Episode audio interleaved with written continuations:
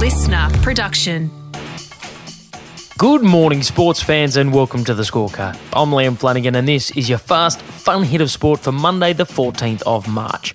Today, Naomi Osaka's tearful exit from Indian Wells, the Aussie women's cricket side, a terrible house guest, and an Aussie shines in the N B A as Ben Simmons' return is delayed. But first, don't be mistaken. We are living in times of athletic greatness. I am the greatest. Serena Williams, Tom Brady, Lewis Hamilton. Whether we realise it or not, we are truly spoiled by the calibre of athletes plying their trades right now. And I haven't even mentioned this guy. Ronaldo likes the look of this. Oh, wow! Cristiano Ronaldo! Head and shoulders above the rest. Yesterday, Cristiano Ronaldo became the greatest ever goal scorer in men's professional football history when he landed a match-winning hat-trick against Tottenham Hotspur. Corner from the right. The header is magnificent! Cristiano Ronaldo!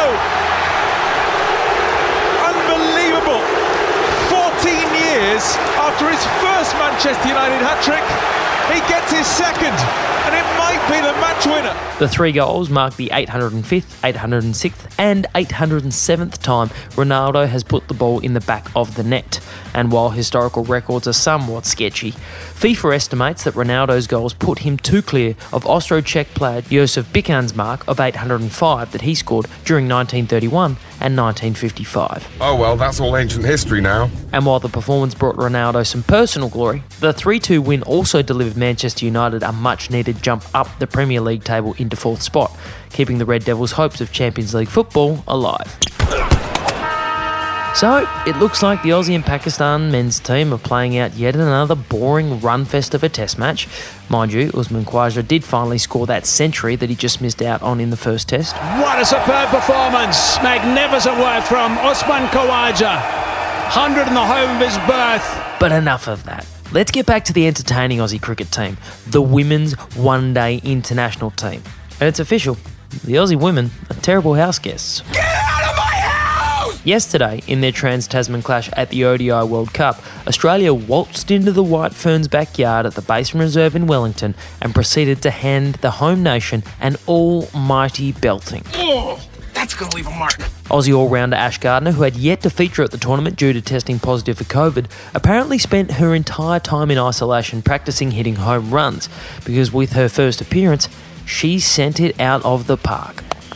The six-hitting power of Ash Gardner is phenomenal. forty-eight runs off just eighteen deliveries from Gardner gave her the highest ever strike rate at the tournament for a plus thirty score and left New Zealand requiring two hundred seventy for victory, which obviously they got nowhere near. And Gardner finishes it up for Australia, a big win for the favourites. The one hundred forty run win means the Aussies stay undefeated at the top of the table ahead of their clash with the West Indies tomorrow. And here's hoping that they at least stayed to help clean up the mess they made of the Kiwis' backyard. And just let her cry. The sight of Naomi Osaka crying on a tennis court or in a post-match press conference is becoming far too frequent for my liking. And it happened again. Yeah, I feel like I've cried enough on camera, but oh... Three minutes into her match against Veronica Kudermetova in Indian Wells, a member of the crowd went all Happy Gilmore heckler and told Osaka, "You suck, you jackass."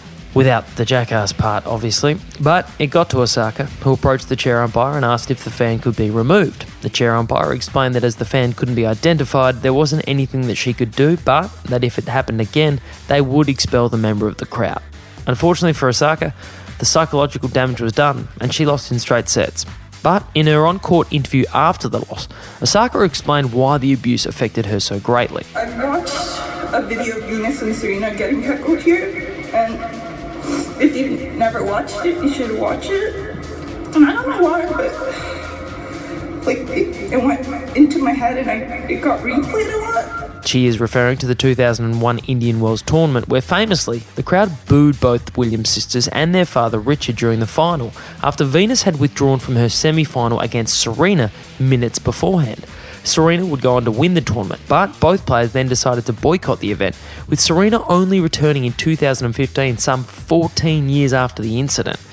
Here's hoping we don't see Osaka adopt a similar stance. Landale. Got it! Oh, he's got it all right. Jock Landale is a name most of you won't be familiar with, but if you think back to last year's Olympic Games in Tokyo, Landale's performance as part of the Boomers' bronze medal winning team saw him land his first ever N B A contract with the San Antonio Spurs. And yesterday, he repaid the faith. Jock Landale faces up and jiggles in for Landale. Landale knocked down twenty-six points from twelve of fifteen attempts for a career-best performance, becoming just the ninth ever Australian to score over twenty-five points in an N B A game.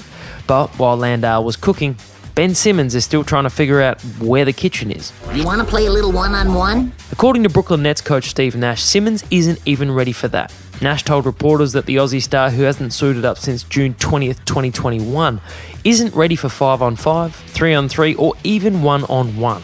But Simmons is already going head-to-head with one opponent. Time is always against us. The regular N B A season ends in twenty-nine days on April tenth, and with Brooklyn sitting on the edge of the playoffs in eighth spot of the Eastern Conference, Simmons faces the very real prospect of not being ready and integrated into the team's systems in time to contribute to their playoff hopes.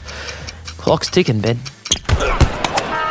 And that is your Fast Fun Hit of Sport for Monday the fourteenth of March. Now, if you haven't already done so, make sure you're subscribing to the Scorecard so you never miss an episode. And while you're at it, leave us a review. And if it's a good one, I might even read it out. I'm Liam Flanagan. Catch you tomorrow on the Scorecard. Listener.